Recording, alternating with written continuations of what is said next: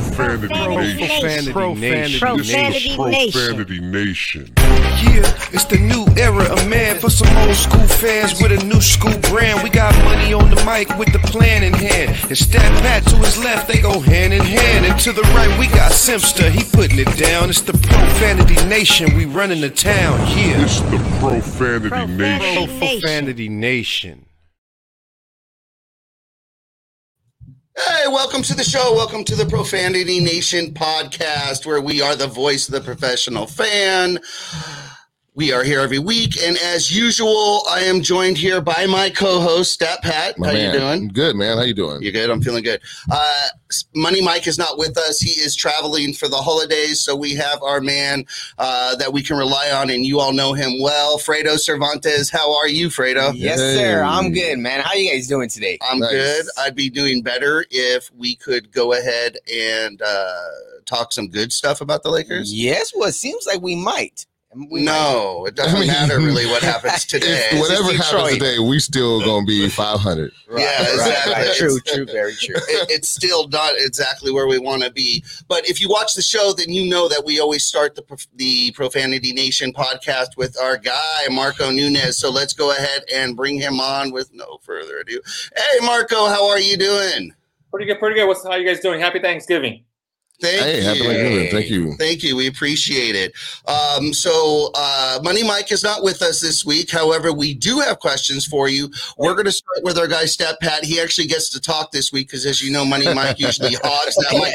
He literally gets upset when we ask too many questions. He's like, wait a minute, this is my segment. He's He like, literally does that. Like, Yeah. he acts like like we don't have any questions to ask you, but, but that's okay. Yeah, all right. I got my time to shine. There you go, Stat. So go ahead, please. Okay, so um, you know, us in Lakerland, we're waiting for two guys to come back, Kendrick Nunn and also um Trevor Ariza. Now that you know, it's a sad state of affairs when Lakers are hope putting their hopes on you know Kendrick Nunn and Trevor Ariza, like they're going to turn it around. But here we are, right? So um Kendrick Nunn, he actually has a, uh, they said a bone bruise in the knee, and he's going to get reevaluated in two to three weeks. Now, um, I don't really know what that entails. I know when I get a thigh bruise or something like my knee, somebody I get knee in the thigh, it's like really deep, like muscle. It was like a. Charlie but, but like when it's not, yeah, but when they talk about like a bone bruise, like and also why he's not, it's taking a while to come back. Like, what are the trainers looking for, and what do they need to see to get him back on the court? So a, a bone bruise and a muscle bruise are, are, are kind of two completely things type of thing. One, you know, the advantage of, of having a bruise to the muscle is that you have a great blood supply to that area. So there's blood going in there. There's, you know, it's getting rid of some of the toxins. They need the lactic acid. There's proteins, minerals, you name it. It's going in. There's just the healing process is huge. That's why you know a, a muscle strain kind of heals. A bone bruise, on the other hand, is just inflammation to that bone. Even though there's there's blood inside the area, but there's limited blood going in kind of to that area. So it takes a little bit longer to heal. That's why bone bruises, and the thing that sucks about it is that they're very, very unpredictable. Some people will come back in a week. Some people can take up to three months to actually be like, hey, I can actually play. The second thing you got to consider is where the location of the bone bruise is in the knee. Um, because anytime the player, especially in the sport like basketball, where you're constantly running and jumping and landing, they can constantly irritate that area. And if you constantly hit it, hit it, he might feel good, pretty good. But then if he keeps pounding on it, the next day it could be sore. Now he has another setback. So I think that's one of the issues that they have to be very considerate about is that he has to go out there and practice, scrimmage, and all that stuff, and see how he reacts the next day or the next 48 hours to make sure he's fine. Top thing. Second thing is that if he's having some discomfort or a little bit of inflammation, he can create some compensatory patterns, which then can lead to a bigger injury, and that's what you don't want. So, so you have to be very cautious. It, you know, I, you, you're right. You know, everybody's like, "Hey, I've had a Charlie horse. I sucked it hmm. up. You know, I was sore the next day, but I was back in two, three days." it's different, unfortunately. You know, I wish I could say, hey, you know, it's the same thing, but it's not. And that's the thing about bone bruises. They're very delicate, they're very unpredictable, and they're very hard to kind of hey, kind of see where they're at. And that's why they say they're gonna evaluate him every single day. You probably you probably practice or scrimmage a little bit, and you have to wait 24 hours to see how he reacts. Okay. Now I- you did say something earlier about um just just right now about like you know like players overcompensating when they have like one injury somewhere. Um, I remember uh, like a while back with Shaq when he he was on the team. He had an injury. I think he had messed up his knee. It was like he only was out for like two weeks on that one knee that that was I think had a slight tear. And what he was doing, he was like overcompensating to the fact that he basically was putting all this like weight on the other leg. Correct. And he was then out for like four to six weeks because he was hurt more because he didn't like he was just trying to, you know, didn't want to put too much pressure on the injured knee. And so, you know, maybe he didn't trust the knee strong enough to go ahead and go for it. So I can see what you're saying. Like, you got to watch out for that kind of stuff, especially um, you know, when it comes to the bruise and in the range of mo- mo- motion. And so that leads me to um, Trevor Ariza. And so Trevor Ariza has, um, they said, a um, arthroscopic debridement. I think I'm saying it right. Debridement um, uh, surgery on his ankle. And um, I did a little research on it, but I still don't know what the world that is about. And um, and we're waiting on him. He's been out for the whole season, just like Kendrick Nunn has been. And so what is that? Um, can you walk us through what a debridement uh, surgery or arthroscopic debridement surgery is, and what what Yeah. is the timetable for him to come back? So, uh, uh, arthroscopic, it's, it's pronounced arthroscopic debridement, and debris meaning like debris, trash, so to speak. So, when they do a debridement on an athlete, whether it's a knee or an ankle, it's basically because the athlete has wear and tear in that joint or the ankle, whether it's arthritis, whether he has a bone spur, whether he has scarring, or there's something in there that's been kind of bugging the player, it's been hurting the player. The players hasn't been able to move properly, and every type of say. So, the debridement, they go in there kind of just basically clean up the knee, clean up the ankle, whatever it is, to try to see what's causing it. Um, now the other issue is is how is he reacting to it? Were they able to get everything in there that they were able to get? Does he still have some kind of issues type, type of thing? You know, the, the prime example here was with um, I think uh, who's it, Mookie Betts with with the with the Dodgers. They, he had a little bit of a bone spur in there. Normally they'll go in there kind of clean it up, but because it was towards the end of the playoff season, they, they wanted to wait and see how he re, how he reacted on, on that part. Um, so right now, also you got to consider uh, Trevor Ariza is not a young player anymore. He wasn't, you know, back in the 08, so he's a little bit older, so he probably has other issues going on in there that they're trying to kind of rehab him back and and, and be very very careful. Now, granted, when I was there, Trevor Ariza was a great player. He was a great player coming off the bench. He's one of our key players coming off the bench when we won that championship against the Orlando Magic, or we did we did that playoff run. Um, and I've seen him play here and there. Can he still do that like he did? Probably not, but he's a very smart and talented player that he could probably still contribute off the bench. So I'm guessing they want to kind of bring him in slowly and make sure that he's healthy when he does come back. nice. So it makes sense that maybe they're looking at Trevor more as a playoff. Correct, he is. He, I mean, that's one thing I, I noticed as far as when you get to the playoffs, you want you want players that have been in the playoff, you know, scenario because they feel more comfortable and, they and you're able to rely on them more versus players that have never been in that in that, in that scenario. Because the playoffs and the, and the regular season are two complete different worlds, and that's the thing that, that a lot of people don't understand. Round one is different. Round two is more intense. Round three is really intense, and the finals is just like forget about it. Um, especially if you're a young player, you've never been around in the playoffs and in the media. When you walk out there, that court with the media is like packed compared to the regular season. The regular season, yeah, you get a couple of media here, but playoffs, forget about it. I mean, you the, the pressure that you feel is, is is a little bit intense. So you want players that have been in that environment and they can kind of go with it. Okay, and and, and Marco, so uh, so I guess would, this would would this make sense? Uh, if we wait until like say we just keep him on on you know on ice, uh, you know, till we get to the playoffs. Um, the schedule should pretty much um should uh help um him in his recovery you know not playing you know on back-to-back days and playing every other day and stuff like i mean because i think he is 36 right now. Um i'm saying that like he's an old guy like like but um yeah so you know but we're talking about like basketball terms. And so he's um it looks like it's going to help him there. Um i, I don't want to saying I don't want to rush him is kind of weird because like he's already been out for almost like eight, like nine weeks. Right. Like so, I don't. I still want to make sure that he's right. I mean, because at the end of the day, we're gonna need all hands on deck. It looks like for this season, um, the way things are working out, we need to make sure that everybody's gonna. I mean, because as it's been said, I've been um on this show, you know, the best ability is availability, and we just want to make sure that all these guys come back soon. So. Yeah, Yeah. no, and, and I agree with you. I mean, one, one, I don't think you can save Trevor completely for the playoffs. Obviously, he has to kind of get some playing time prior to that and kind of get the ball rolling, type of thing. Um, I don't know exactly what are the details that's going on with him. I don't know whether maybe perhaps, hey, you know what, let's wait to the to the All Star break after that, and then let's kind of roll you in type of thing. Hopefully, it's not too late by then, type of thing. Um, you know, hopefully the Lakers we can pick it up uh, by then and kind of kick it a little bit into gear um, and, and see what happens. Uh, but yeah, like I said, Trevor Ariza is 36 years old. He probably the reason why they have the debridement because he has some issues in there, whether arthritic, whether bone spurs, whether scar tissue, whatever it is. Um, they want to make sure and, and and use him and get him as healthy as possible so he can be be able to do that long run when assuming that we do they do get into the playoffs and you go to the finals. Gotcha. Thank you so much, Marco. If you could do us a favor, please let everybody know the best way to keep in touch and to uh, keep up with what you've got going on. Yeah, sounds good. If you guys have any questions regarding injuries, uh, feel free to DM me on my Instagram or follow me at Marco A 17 Also, feel free to um, subscribe to my YouTube channel at Evolve Athletic Performance, where I put weekly tips on sports medicine. This week, I just uh, went ahead and dropped uh, IT band syndrome. So if you if you ever have that little knee discomfort on the side of the knee, go check it out for tips on how to release it, how to address it, and how to treat it. All right. Thank you so much, Marco. You have a good one. We'll see you next week. I'm good. Take care. Thank, Thank you. you. Thank Thank you. you. All right. So uh, that was Marco Nunez. I believe we had some audio issues on Clubhouse for uh, hearing Marco, and I apologize about that. Uh, Marco is basically telling us that the Lakers are going to be 100% healthy real soon.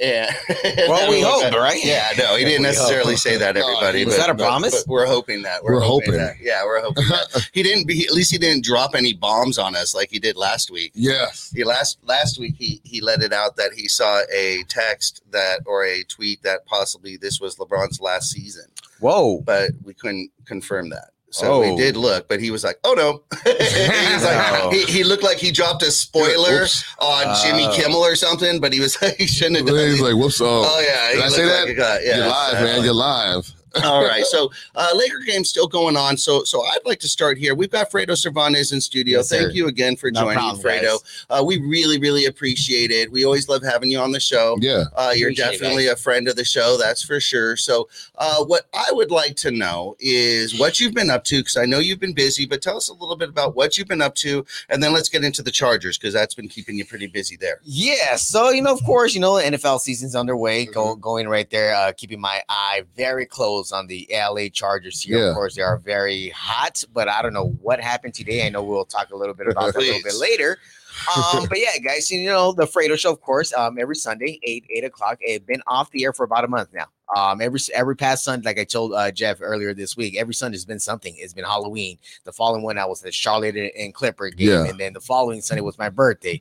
Uh, the following Happy one was- birthday, my th- friend. Thank you. Happy birthday. And then the following one was Sunday Night Football uh, last Sunday, Yeah. last Sunday night at the Steelers. So it, it- it's just been pretty busy, keeping my eyes uh, within sports. Lakers, you know, a good month, I believe, um, because there's something I do want to talk when we do get into the Lakers about Russell Westbrook. Why he's going to be very key in winning the championship this year. You might be thinking, well, are, is there really a chance we can win one? There is, Mhm. with Russell Westbrook really behind the ball, but that is something we'll touch a little bit later. Okay. But yes, guys, that's something that's been going up. But um, I know you mentioned about the Chargers. Um, Yeah, tell us about the Chargers a little bit. yeah, so a little little bit of summary. You know, we're already ending week 12 today. We ended week 12. There's another big game going on right now between the AFC and the Baltimore Ravens and the Cleveland Browns. But the LA Chargers themselves, they really had a very hot start. I don't know if you guys remember. They started four and one, Mhm. uh, four and one after beating the Raiders on. And I'm looking at the Raider hat. I'm, I'm kind of just like, well, I'm pretty sure you yeah, know what he's a happened in Raiders. October. Yeah, yeah, he knows what I know what happened, man. He saw what happened on October 4th. He was there. He was at, there. He at saw it. SoFi Stadium. And especially the beginning. I mean, it, it- the electricity came down and it hit us hard. Everything went off right there. I knew it was an omen when it was like thundering and lightning, and I'm Right. like, okay, we playing the Chargers, and then literally lightning It's bolts. bolting I mean, up. okay, we Right. So that, that was a crazy night. That's been a crazy time. But you know, talk, talking about the Chargers, it's Justin Herbert. Um, if you guys have been seeing what Justin Herbert's been all about, Mhm. uh, even last season when he took over after that horrific uh, bad injection to uh, Tyrod Taylor, then all of a sudden, hey, get get in there, kid. 15 minutes prior to kickoff against the Chiefs at home with no fans.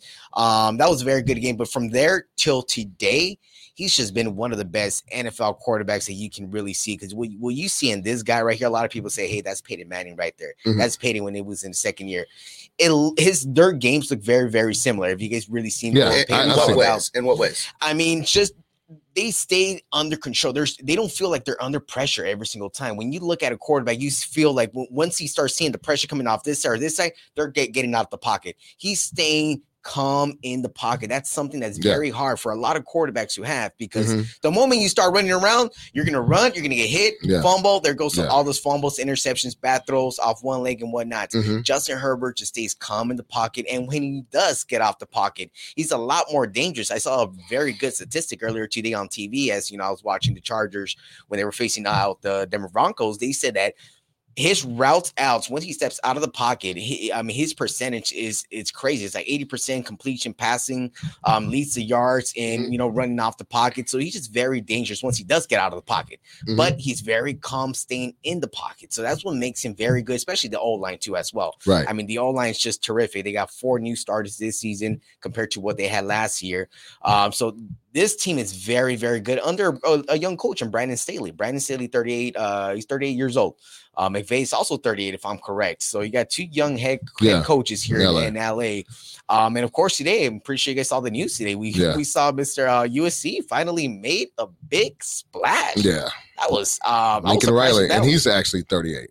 he's actually 38, right? so yeah. So yeah, there's a lot of young coaches here in, in LA, but the LA Chargers do seem to be right now big loss today against a, uh you know a division team in the Denver Broncos. Um, you don't really know where you're going to go after. You guys six and five Raiders, six and five Broncos, six and five Chargers, seven and four uh, Kansas City Chiefs.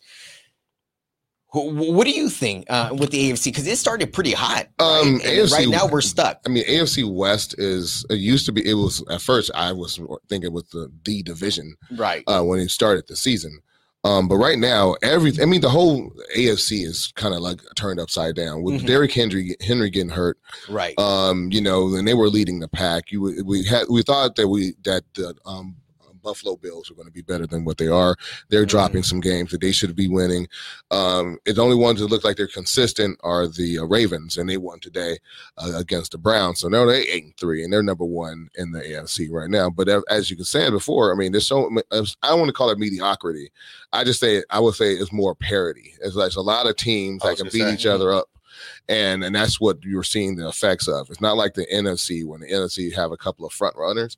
Right. On the AFC is really more tightly contested, and so um I mean going just to the game you were talking about the uh, Broncos. I mean I just uh, chalk it up as a fluke. I mean um the Broncos play good defense though, and they also have good um DBs, and so when you have those DBs that like to press. Um, you know, those guys got to get off. I mean, I love Keenan Allen, I love Mike Williams, um, but sometimes, you know, as big as Mike Williams is, he should be getting off a lot better off the line of scrimmage than he does. Uh, Kenny Allen is a route running fool. I mean, he knows how to run routes, so I'm not worried about him. But if you have him under control, and then your number one receiver from pretty much that is like Cook, you know, it's like you know, it's it's, it's it should be more there. I mean, and I think they're getting it. And um, I mean, it's only year two for for um Herbert, so Yeah. I think it's uh you know sky's the limit in terms of him. I mean, I would I wish we had him.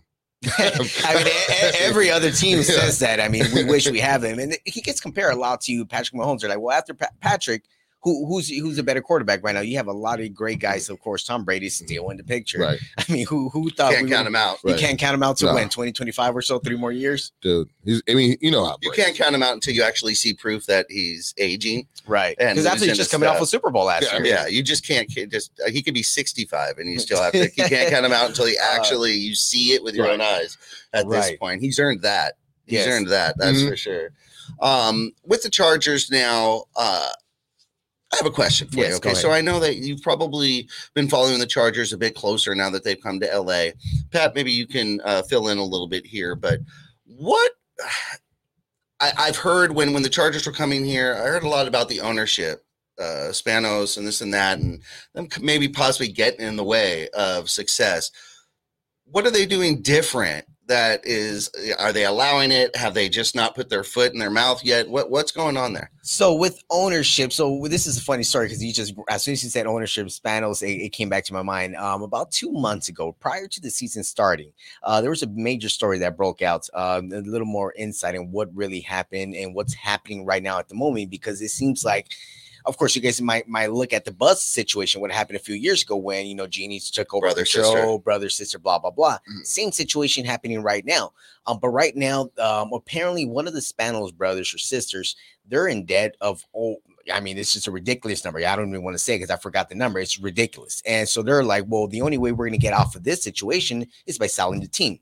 So there's a battle within the organization right now in the family. They're trying to sell the team. I mean, it's a story that's really not being covered as much, Mhm. but that is really happening right now as we as we sit here and talk. I mean, Mm. they're trying to find a way to sell the team, even though they're you know Dean Spano. He's like, nope, not selling. We're keeping it.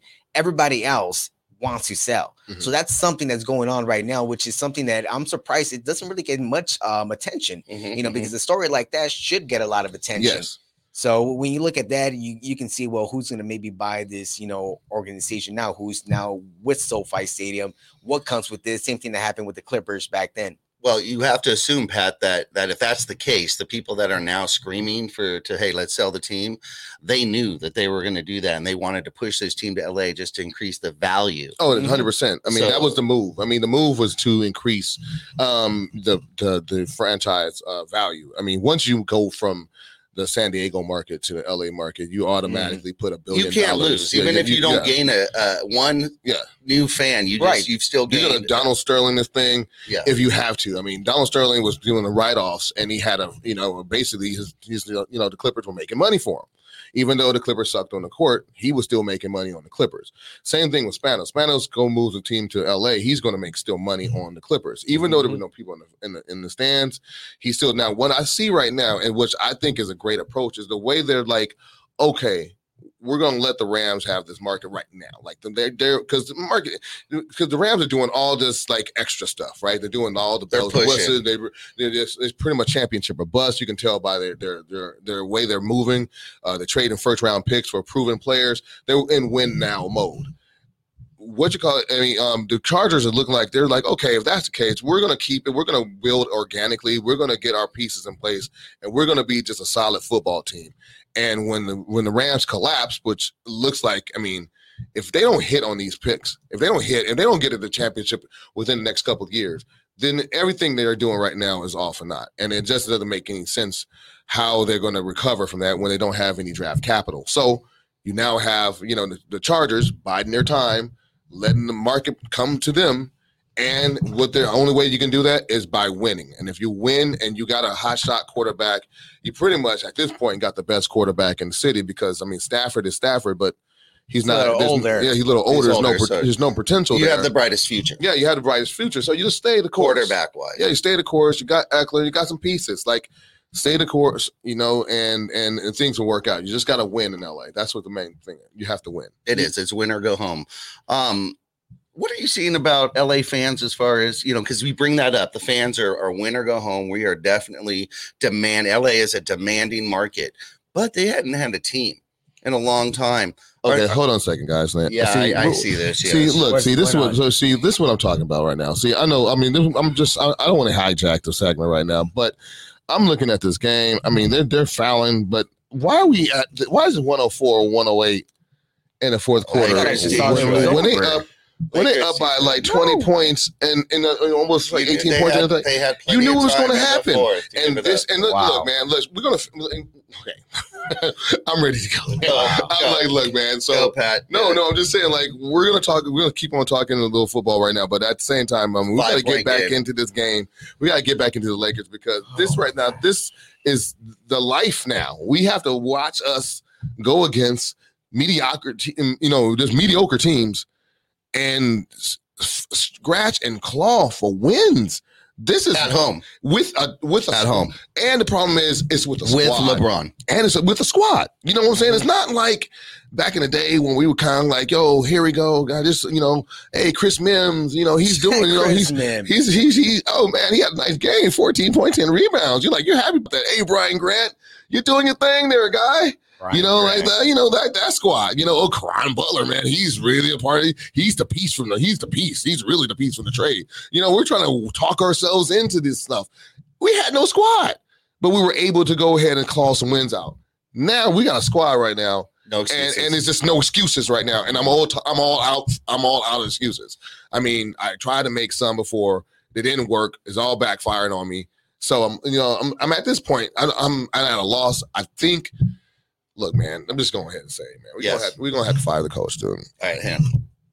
Nope, that wasn't. That wasn't Oh, it. him. No, That, that wasn't it. Find it. Nothing. There it is. All right, the sound Find it. effects. That's your job. You usually do the sound okay, effects. so yes, but uh, at the same time, like you know, uh, we have our editor edit that out. Yeah. There it is. producer, producer, Our where producer. Who, Producer, uh, who's that producer? Uh, Jeff.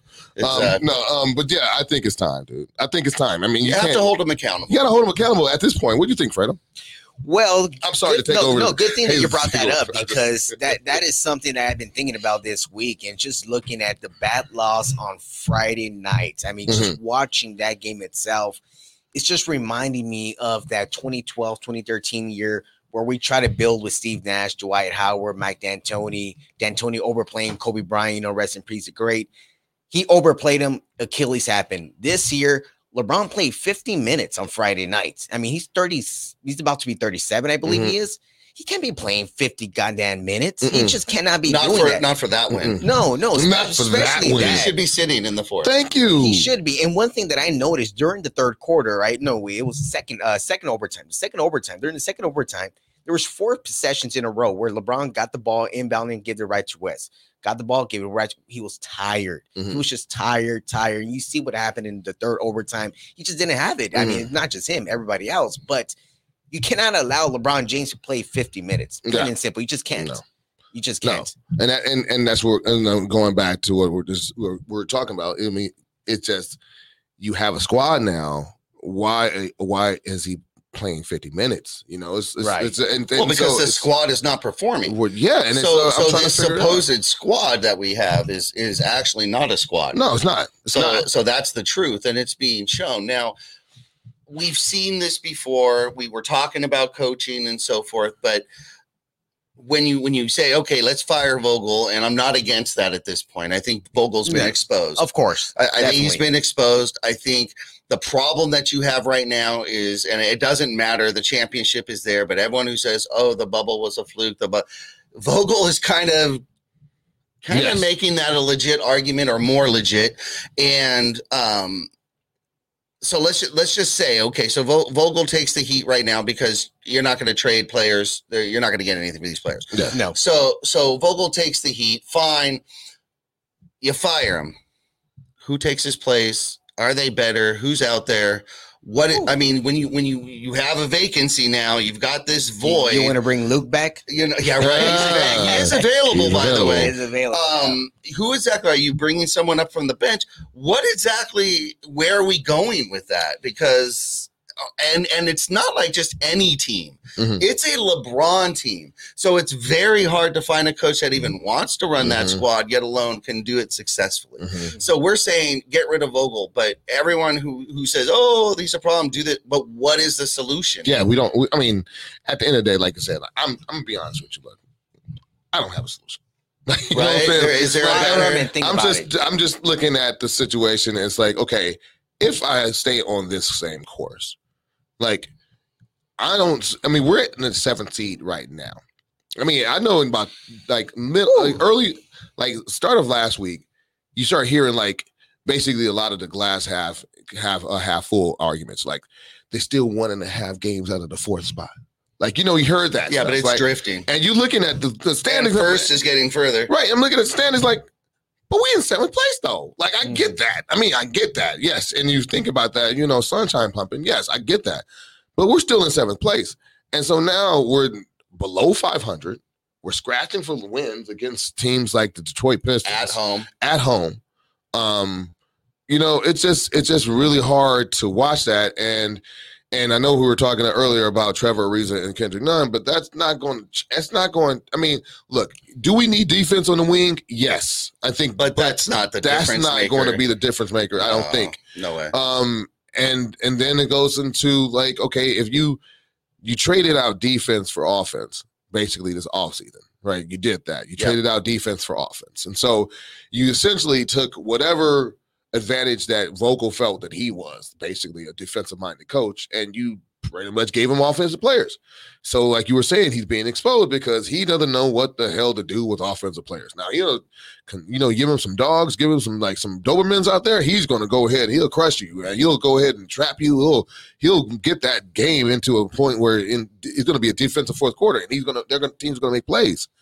But we don't have that now, and, and we need to be able to use our strengths and you know and showcase those strengths. And he is just incapable, I think, at this point. Fredo, is it time? Can we finally say they're jumping on LeBron's back right now, celebrating this win and, and knocking him out? I don't know. Oh, did, wow. did he score like his millionth point or something? Um, Fredo, can we finally say that preseason does matter? Everyone who's sitting there going, "Oh, it's only preseason." Dude, we went winless. We were, we were trying to keep positive. You know, for us, the Lakers preseason is usually a precursor to how the season's going to start. If they come mm-hmm. out strong, they play strong. When they come out losing, it's a culture. You you learn to accept it. Can we finally get past the preseason means nothing, at least with the Lakers squad? Well, it does definitely mean something. You definitely need that preseason time, and nor- especially when you have a lot of gr- uh, new players on your team. But it doesn't fit for this Laker team because of the age. I mean, when Right. you look at these guys, you know you have a, a greater chance of them getting hurt if you play them during the preseason. So you're going to be like, no, you know what? I'm going to keep them on the side. Wait till the season actually starts when it really matters. If it was a young team, Mhm. I mean, throw them in there. You know, and start playing game one, uh, game of the preseason, like if it's a real deal. Yeah. But for this team, I don't think it works. But one thing you did say, Pat, about Frank Vogel, how he just kind of seems like he lost it. I- I personally feel after watching Friday night's game, watched a little bit of the first half today as I was coming over here. I think he lost the group.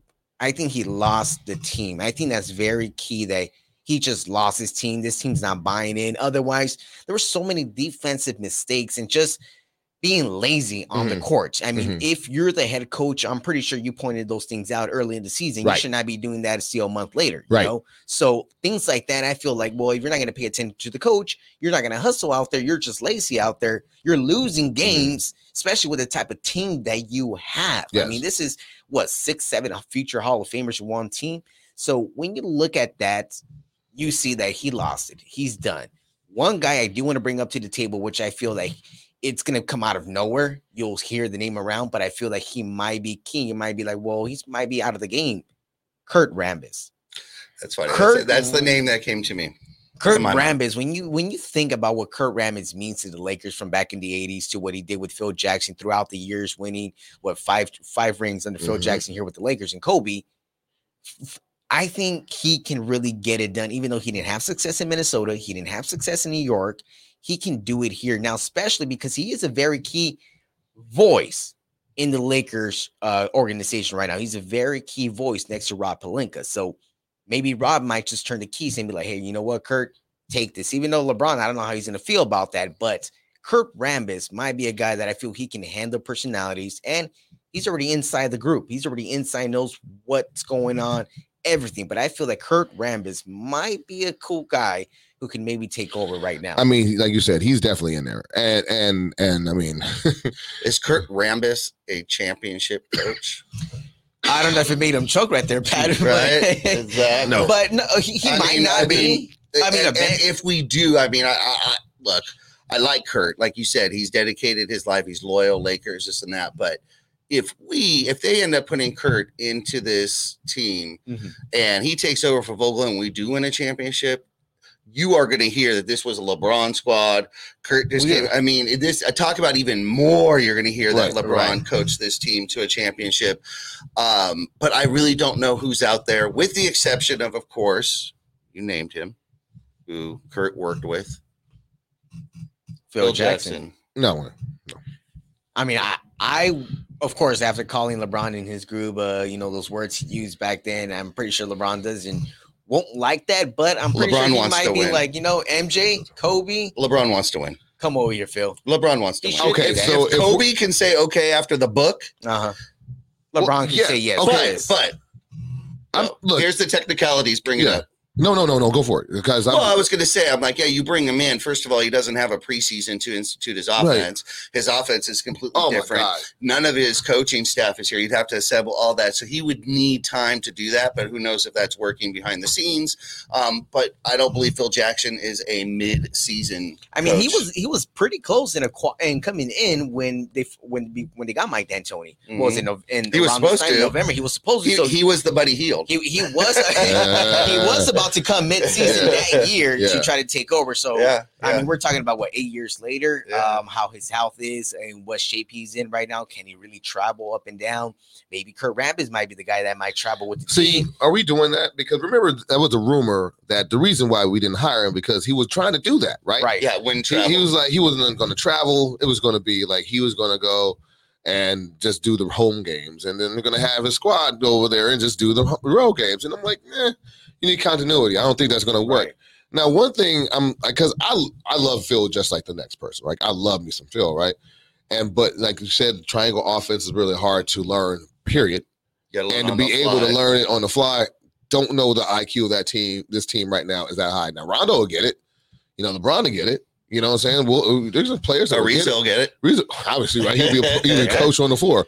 Um, but if we're talking about Popovich and how like we think that Popovich is not in tune with today's player, Oh yeah, I can't see how in the world that Phil Jackson is going to be any in tune. he pretty much incinerated that at the Knicks when he was in the the offices there at the Knicks. Pretty much incinerated any understanding of player culture these Yeah, days. I just don't see how he can come in and and coach the young kids, like not not young kids, but just like but we don't have a young. we team. have we have veterans, So and of course we're his not- name resonates with these people, with these players. But every single player on that squad would listen to him if he came. in. I Right. just wh- who you gotta get? You gotta And- get and Jimmy you- back. he's you the one- Hamlin. You gotta he's get the- the whole band back He's together. the like, one coach that that you would actually say for sure would not bow down to LeBron and would hold him accountable. right. Sure. Is there any other coach that you can think of? Maybe that Popovich isn't coming. I mean, what about Coach K? He's about to leave Duke. I mean, And- is he? Is, He When he comes But he's not. back, He's not going to come in doesn't need this mid-season mess. because. no. But see, okay. But going back to LeBron, like, like I want to say that you know we need a coach to hold him uh, accountable, but I'm thinking like, for what at this point? Because I'm looking at right now in the court, he's the best player we got now by far. it's everyone else that needs to be. by Hey, far. You know what? I wouldn't be against Byron Scott again. Oh no!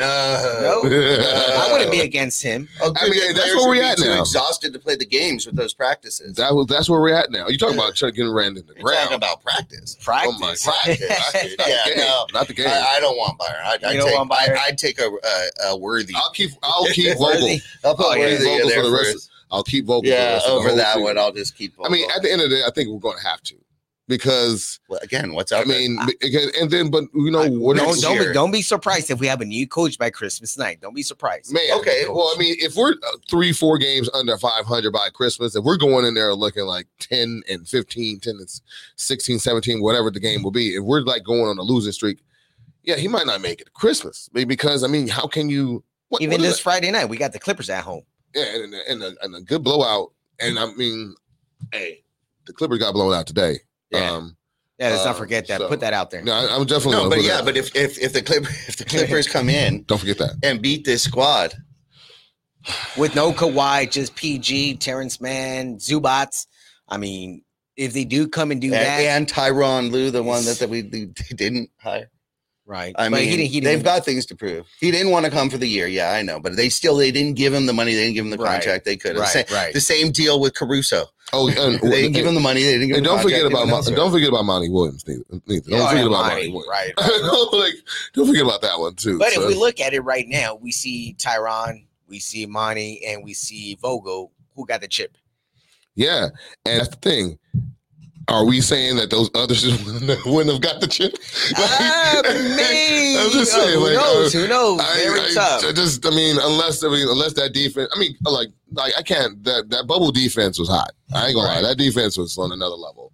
Um, they just had this bond that that month. They had a bond that just just was not going to be touched and Yeah. broken. yeah, it was. I it mean, was yeah, of course, it was maybe because of Kobe's situation, but you know that was Yeah. something that kind of I, I kept think- them together. Yeah, I just think uh, I I think LeBron's experience in that, uh, seeing that moment and knowing that this is different than any other time in, in NBA history, and they have an opportunity, even if they're not maybe the best team, they can do it just by coming together and being the most consistent, and they did that. They did that. So it really was the most consistent team in the bubble. Um, that's why I think THT is so good, to be honest with you, because this guy as a rookie was encapsulated in a bubble with the best in the world, couldn't leave, couldn't go to clubs, couldn't go have fun. All he did was sit there and learn basketball with LeBron James, AD, the best players in the world. He had no choice. There was no Mhm. distractions for all of those months that he was in there. Mhm. Um, you cannot put a price on that, I Mhm. think. And I think it'll pay huge dividends, huge dividends. And I think they know that. That was an investment. And that's why they're keeping THT. And I'm a huge fan of THT, but Yeah. you know, they've, Yeah. they've said that they could Love have the guy. traded THT, um, that that was a, a key piece. We know that other teams are going to want. Um, but uh, I really think that Well, talking about trade, I did hear something. I'm not sure if you guys got a chance to listen to this, but I I don't like it. I'm pretty sure a lot of people will like it. I'm pretty sure both of you two would be up for it. Be- This is maybe going to lead me to Russell Westbrook. On December 14th, you're eligible to trade every single player on your Mhm. roster. As of right now, you're limited to who you can move. Mhm. By December 14th, you'll be able to move Russell Westbrook in that gigantic contract. Mhm. Do you really want to move a hometown kid, UCLA kid, out of this team the way this team's been playing with him and AD and LeBron? Maybe. Who might be available? Damian Lillard, Ben Simmons. Would any of those two guys fit better with LeBron and AD than Russell Westbrook? Lillard's a no brainer. You, you do that. But Simmons, I mean, he's a clutch sports. You look at Ben Simmons, he's a clutch sports. He's not going to play nothing out there. Or maybe John Wall. I mean, John Wall ain't nothing right now. We saw what happened, uh, a story that maybe broke out earlier today by Woj. He said that, you know, Houston's not going to deal with him. They're not going to give him the playing time that he wants. He wants to be a starter. He might still have something in the tank Mhm. in John Wall. See, uh, what, nine years in the league so far? Yeah, he's gone through his so injuries. so so what what spot are you trying to fill? Ball handler? What are you what are you trying to Well, what you- that's what I saw and heard about Russell Westbrook maybe being traded after this, using that money and that contract for one of these guys. I won't do that. I'm, I'm a person Yeah. that would want to keep Russell Westbrook here because I feel like he let's is. see. Let's see We're- here we're- if I think uh, we're going to keep him. let's see if uh, Jay is available here on Clubhouse. Let's go to Clubhouse really quick. Andre, are you there? This is my favorite topic. You know. How are you? Let's go. Let's talk. You're yes, in. you You're said the word. Westbrook. I in knew you were energized. Hi guys. Hi, how are you, sweetie? So, Hello. so we squeaked out a win. How did you feel about it? Terrible, but Yeah. nonetheless, um, uh, do you want me to expound on that, or are we? Oh, you, you? Yeah, definitely go ahead, no, please. We, we, You- no, we're talking about mic. Westbrook. We're talking Westbrook. Okay. Uh, first and foremost, um, the win tonight. I, I feel like we had really good momentum when we were up by 16, but in great Laker fashion, we always let the foot off the gas, uh, take the foot off their neck, like, and let them back in the game and give these terrible teams hope. And this is my problem. We hold everybody subpar except for two players on the opposing team, but we only win by four. You've got to be kidding me. Mhm. We need to start taking care of the ball, making our free throws, and keeping the momentum on defense. We played actually not bad of a game. We just can't be letting them in the game. Nonetheless, I'm I'm I'm seeing an improvement. Surprise, surprise, in Russell Westbrook. I think he's getting it a little bit. Mhm. It might be too slow for us though. So I really wanted to chime in on the additional piece that we could bring into LA Please. You guys are going to be so shocked by me, but I think Damian Lillard is far fetched. Of course, that would be the perfect fit. I think we would all be in agreement. If there's anybody that wouldn't pick him first, you're crazy, right? Mhm. Second piece, yo, forget John Wall. I don't even know if you'll be able to walk to the bathroom without breaking your knees, right? So I'm gonna go for Ben Simmons. I'm gonna go for the guy that has the same body type as LeBron, has higher IQ, can distribute, make a better AD, a better Dwight Howard, a better DeAndre Jordan next to him. Not going to clog the paint because there's no offense called for our big men, right? He's going to play great with the second unit that gets to run faster. Can you imagine like a Malik Monk getting more minutes next to a THT with uh, Ben Simmons running the distribution next to Carmelo? oh my God, he can run the five. And then he can help us on our defensive end as well. We don't look as bad. So I'm thinking either Dame or Ben at that line. If we can't pull off, I'm talking about a perfect winning streak moving forward, no losses. Yo, we gotta we gotta bite the bullet. This is year 19. LeBron's gonna be 38. We got stuff to do. We got Mhm. stuff to win. You you need to go on ahead and pull the trigger. All right. So so is there a way to revisit the Hield deal with Westbrook now? Is there any, is there any possible way to go back? You back? remember? You remember that time that uh Rondo spit in CP3 face? Yeah.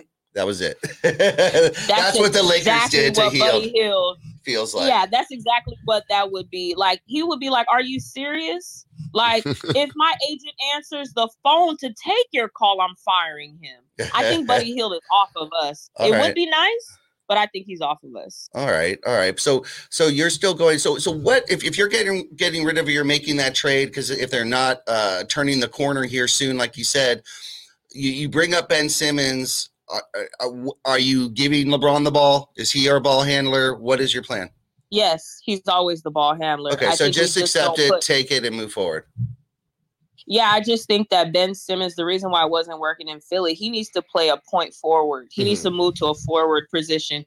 And if he does that, we can literally get AD off the floor sometimes, push him to the five. He can see less minutes too, and so can Bron. You can interchange that piece of Ben Simmons. That's what makes him so great. He himself can literally help both AD and Bron interchangeably. Yeah, I believe that. Um, and and what going back to what you were saying about just him able to play defense. I mean, that's one we need. We don't have anybody that have like a defensive. I mean, like straight mentality. Like that's going out there. That's going to get on the floor. That's going to like who's our who's our Caruso here? I mean, Who's our stopper? I know we got Reaves. Are we really waiting on Reaves? I mean, I mean, he's really? our energy. I mean, are we really waiting on that? Like, I mean, uh, who else is getting on the floor? it's I don't- Kendrick Nunn. We- am I hoping? I mean, I'm just hoping because at this point in time, like we're just a poverty franchise. Like we're just begging. We're out there begging. Like we're just For who- any light bulbs any, to turn on. anybody could help out. I mean, because it's like we have out there right now. I even saw what it wasn't the um the Kings game. It was a game before that. I forgot who we played. And LeBron played the five better than AD were playing the five this year. And I was like, "Are you kidding me right now?" I mean, like, look at look at LeBron, look at LeBron, six nine, playing the five. yeah, I he mean, do that. He could play I, I mean, but I mean, but That's he's playing IQ, it. right? But he's playing, yeah, he's playing it, and it's like kind of like, guys, everybody got to step the game up. And I don't like. Look, I love me some AD, and I'm happy he's healthy, but I'm something is about something about his language, what he's saying. Um, I it's almost felt like he has nothing else to prove, and I know he was on this this Yeah. revenge tour. It looks like, and but the wins are not showing. So it's like you know he can be on the revenge tour, he could be doing his thing, but if the wins are not showing up, so now he's not as enthusiastic because if he had a record that was like I got to maintain this, you know, this eighteen and five record, you know, he'll be like, okay, I got to keep my numbers up, I got to make sure we're all on the same page. But now he's losing, he's taking these L's. LeBron wasn't in there, and he doesn't seem like the leader that we need taking him it to as be. personal as we'd like. Yes, it's like you know people are like getting mad, and, that's what I'm saying. Who's the people that I see on the court that is really diving for these balls? I mean, I mean, look, and another thing, why are we playing certain people on the court? Like, why are we playing? I'm looking. man. Well, I I was, I was on Clubhouse earlier, and everybody on uh, Dre, go ahead and chime in. Everybody screaming, "What the heck is DJ doing out there?" That- okay, there we go. Everybody Oh, screaming. That alone may get go. Vogel fired. There we go. All on his own. What do you think, Dre? that's that's perfect sense. You know, I'm the first one on that train. The re I, I don't understand if if Dwight really has beef with AD. I don't know if Dwight Dwight can't be injured. Um, I don't know what's going on. Why Dwight, a, a future Hall of Famer, can't see the floor, He took the but Montrezl Harrell path. non-athletic. I don't know what it is because DeAndre Jordan, after he was let's let's be honest with ourselves. DeAndre Jordan was his best self when he was an athletic creature. It's much like the Russell Westbrook story. Russell Westbrook is a great athlete. That's what DeAndre Jordan was. No basketball IQ, nothing like that. You're just a great athlete. His athleticism is gone now. Mhm. I mean, literally, when you put Dwight Howard in the game for the same amount of minutes, like you're matching minute for minute with DeAndre Jordan, he doubles the stats Mhm. every time. The last game, I think the game before last, he had in nine minutes only played, he had eight points, nine boards, and assists. And we're sometimes we'll get goose eggs from DeAndre Jordan Mhm. and like 10 boards, and that's it. Like literally, we're gonna have to make some adjustments. Like this makes absolutely no sense. DeAndre Jordan, belie- uh, he literally deserves to be out of the league. He doesn't believe Yes. he belong on a roster. He's retired. Oh wow. he should be retired. I mean, he definitely should be retired.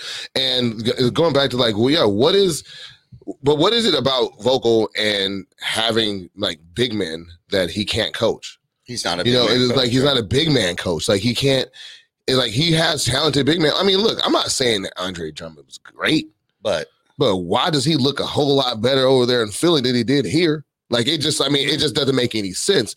You know, like okay, we're trying to force him in on there. We kind of like, you know, at, at the expense of uh, Harrell, and you see Harrell's now back to being Harrell, yeah, like the yeah, Harrell that we yeah, wanted to. Yeah, we turned you know him what I'm into saying? nothing. And, and it's like, wait a minute, man. Like, and then it's like, okay, basically, AD is just like dump it into him and let him go to work.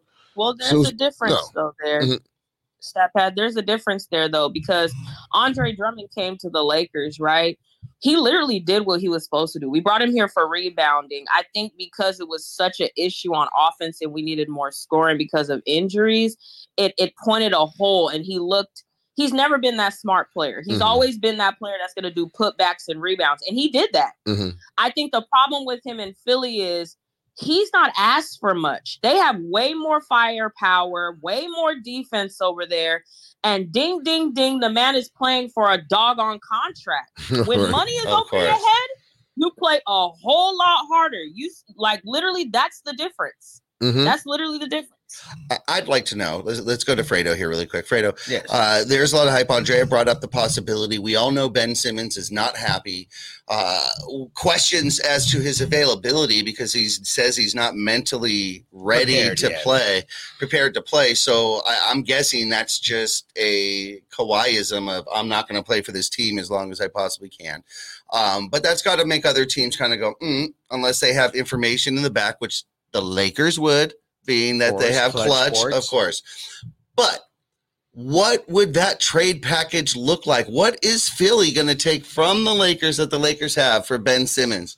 Well, of course, you got to throw in Russell Westbrook. Of course, you make the money. Well, they have work. to take it. Yeah, they have to. They have it to want that contract and see how that's going to help with Embiid. with Embiid. But honestly, I think that might be a better pair. Um, having Westbrook Mhm. and Embiid. So maybe Philly might look at it, and Doc Rivers might look at it, and they might be like, "Oh, well, you know, let's let's take it." But who we're gonna take? Of course, you know, one person I would love to take back from Philly, besides Ben Simmons, is Seth Curry. Just another. I mean, that Shooter. guy's a shooter. I mean, we Yeah. should have signed him in the offseason. We, had, a chance. we had a chance. but I guess money wasn't right. Money wasn't wasn't all there. But Seth Curry is another guy who we can maybe steal. But of course, Russell Westbrook, you might have to throw in there. Um, Dwight Howard, you might have to go back to Philly one way or another. So now, so now we have Ben Simmons, but we do not have Dwight Howard, and we're counting on DeAndre. Um, to be honest with you guys, um, AD goes to no, the five. no one's going money wise, no, we don't have to give him up. But, but no one's going to take anything that we're offering That's unless what I you mean. unless you attach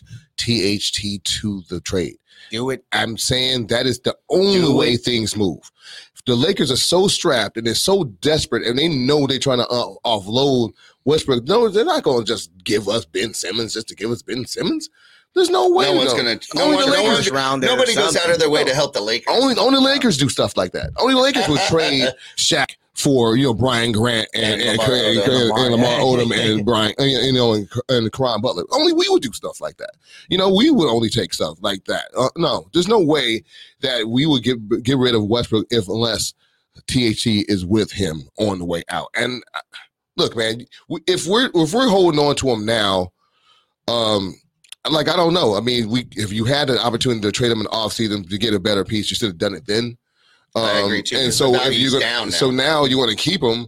I mean, why trade him again? Like you know, it's just like it, we're we're pretty much at a, at a at a standstill. I love Ben Simmons on this team. I would love him on this team um, because I think he's going to bring a different intensity, and also he's going to be able to, like like you said, to be that point forward, pushing that rock, getting us in transition. You know, getting the rebound. I mean, doing things that we want Russell Westbrook to do right now. Now, to to be fair though, Andrea, I know we've been on his head the whole this whole season, um, but of of the of the big three, you know, he's been pretty consistent. Uh, these past two weeks, Getting Um, better. He's been getting better. His turnovers are pretty much been down. I mean, he's always doing that one occasional bonehead play a game. Um, but he he's he's been a lot better. I'm I'm I'm not satisfied, truly satisfied, but like you were saying, it might be a slow burn. Like we might have to wait second half Russ might because we all hear that, right? Second half Russ. So I don't know. I mean, I I'm I want to go ahead and get better, but it just looks like it's the cost is going to be too great. Right now. to me, it doesn't sound like we have what it would no, take it's to gonna, be, get it's that gonna be very hard. You might have to use a third team, uh, for a team who knows whatever they can maybe uh, put up. But you know, Rob Pelinka always has plan A, plan B, C, and D. Uh, he's gonna find multiple ways to try to make it work, especially because he is maybe a clutch sports client. May be a little easier, especially because he's not getting any, playing time. If he was on the court right now, it Mhm. would have been much harder. But he's not on the court, so Philly's literally not doing anything with that piece, just sitting out. Yeah. So they they might just want to say, hey, you know what? Give me Russ, first rounder, second rounder, whatever they can figure it out. Mm. But honestly, the problem is maybe not Russell Westbrook as much as we want to look at it. It has to be Frank Vogel. That is the biggest thing. And it's just like I mentioned earlier. I mean, I, I don't think the teams uh, bought in. Yeah, they beat the Detroit Pistons by four points today, but like you guys said, this is not really anything special. No, they're not getting the wins they're supposed to get. And, and, and even though they pulled this out, they should have been resting in the fourth. We know this. Okay. Now we know there's, like you said, in the, in the NFL, there's parity. Things are getting better, but not with this squad, Mm. not with this talent. Like you said, are we seriously waiting for Ariza? Is that it? If that's it, uh, Vogel doesn't even know how to use him properly. Mhm. So we're going to be in trouble if, Yes. if that's what we're waiting for. Um, I'd like to start holding this squad, specifically the Lakers, more accountable to an entire season. Meaning that next preseason, it matters. I'm not counting those games, but yeah, I'm looking for to, to build some momentum, Mhm. not go 0 and 8, because Right. that Right. does carry over. They they literally they they stumbled upon nothing in the preseason. They didn't find anything that worked, and they still are just now barely finding a few things that work. Mhm. Um, if anything, Vogel needs that time Yeah. with his players. Yes. Well, let's see if he's even here for the preseason next year. Yeah, well, well, that's a good question too. Let's finish that up really quick. We're, we're, we're almost at the end of the show here. I have a question for you. Is it even if Vogel makes it through the year, is it championship or bust for Vogel This year? this Oh, year? Hell oh, you yeah. to. Yeah, there's no if they make it to the finals and, and lose against Milwaukee, but if they turn this around, I mean, at least if they make it to the Western Conference Finals, Yeah. I think that's a pass. But Yeah. anything before that, It's a no. pass because now we have gotten to the point like anything past the second round is gravy. Right. You know, that's where we're at now. No, even We- making the playoffs right now. yeah, just what I'm saying. that- Like that our be good. expectations are so low that now if we get past the second round, we're like, damn, you know, we turned it around. We actually, if we would have started a little better, we start making excuses. You know what I'm saying? So yes, yeah, if we make start it, saying, hey, if we keep this team together next Yeah, year, they'll you build know, on it. yeah, you But know, of course, we know what Pelinka's going to do. Right. He's going to blow blow it it up up. and start again, which is the But- of this But one thing. I don't really believe is this is a narrative that's out there. Oh well, people are not really scared of the Lakers right now. I mean, honestly. eh, That Nobody might be somewhat true, but nobody wants to see the Lakers at the end. Nobody wants to go against LeBron James, Anthony Davis, and Russell Westbrook in the seven game they series. they can they, it can start clicking Yeah, we all know it can start clicking at any time which is why we're screaming vogel we're not screaming oh we're saying westbrook this that maybe for simmons but really if simmons wasn't available we wouldn't be talking Right. about that so so really what we're saying is vogel and, and that's because we all know the nba knows players are the, they're they're looking right now going it's just a matter of time if they get this Mhm. going and they click they're going to they be stay healthy, of course. Yes. you, you well see that what- it takes of course because la- last season in the playoffs, you see, uh, they were up two one against the Phoenix Suns in the first round. Yeah. They were up two one. They were looking good. Then AD went down, and uh, Yeah. everything else just kind of went uh, downward there. Two straight losses for the for the Lakers in that game five and game six, which is Mhm. they lose Mhm. at, at home game six. Just it was just bad. It- you just see that when one player's down, it's done. It's a done deal. Yeah, it, and yeah, it's unfortunate. Like there's, you know, we don't have, uh, you know, more, uh, I guess, a team to be able to pick up the slack, which is amazing. You would think because we put all these players together, right? They should be able to, you know, that's why I'm so surprised at this. Like, what happened when LeBron went down? Like, I could have swore like the reason why we got uh, West Russell Westbrook is because those two should be able to take us to where we need to go. And then if AD any is out, combination of two of them Yes, if AD is out, then LeBron and, and and Westbrook will be able to go ahead and carry us through those games. And it just like we're begging old LeBron to come back to be the savior, which is like at this point, what are we doing? What what are we doing? It shouldn't be that way. Um, I know you were saying about Vogel. Um, I don't. I mean, look, dude, Vogel is, is going to have to have to show a lot. Um, if you're talking about if the championship a bust, I really do believe that. That's the only way he's going to get another one year uh, extension because he's not going to get multiple years extension. No, no. They're going to treat him just like they treat the minimum contracts. They're going to give him one year and a prove it deal and keep proving it. You know, Mhm. um, um, but one thing that's glaring, you know, the Lakers. I think if I'm not making a mistake, I think the Lakers only won one game this year by more than ten points Right. So no blowouts, no resting in the Against fourth, Houston. against Houston. No blowouts. So, So, so, that's where we're at. everything is difficult. This is grinding. And when you're watching the games, you're you're watching them, and even though the Lakers may win some and they go on a few small runs, it's always hard for them to score Mm-hmm. to get it inside, especially if Rondo's not on the court. Mhm. I mean, it's just difficult for them to get into their offense and to get anything going. They usually just pass it around the three point line. Mhm. They pass it around, pass it around. Yeah, it's just it's, that's where that's where I'm thinking like we're grinding for these wins. Um, I forgot there was a, a team that uh, oh there was um the Grizzlies um I guess was uh I think Ja Morant was out and I forgot I forgot who they're playing and they were blowing somebody else out. They're blowing them out without Ja Morant, and I'm thinking like going. I'm like, hey, you know, it works. It can happen, guys. I mean, it's one guy going out doesn't mean that the whole team got to. I mean, I mean, I know LeBron is special. I mean, LeBron is one of the greatest. Lakers are ever. at 500, 11 and 11. Dude, right come on, dog. Come on, dog. 11 you- and 11. and remember, everyone was saying like, I'm. I mean, we, we started off kind of slow and they're like, well, you know, it's a small sample size. That's At just wait about 20 At games. 20 games. It's always right? at 20 Let's games. just wait till 20 games. Now they're saying that 11 and 11. again. I was on Clubhouse and, and someone actually said, "I'll worry about it in January." Huh? And you're like, "Come on, man! No, like, man. Like you're, you're No. come on, no, you No, got to worry about it now." And let me tell you No. something: if you start worried about it in January and you ain't seen no progression until then, nothing's gonna all of a sudden click and start. It just Nope. doesn't work that No. way. No, So no. we better see something moving forward. Especially with Frank Vogel. I don't know. I'm yeah, just yeah. We don't him now. expect any Yeah. miracles. Oh, we haven't no. seen anything from him that's going to tell us something's going to change. So I would officially say that as of right now, Lakers fans and the Profanity Nation is on Vogel watch, Mhm. and we're expecting news. Uh, it's rare. It's rare that you can take a loss from a win.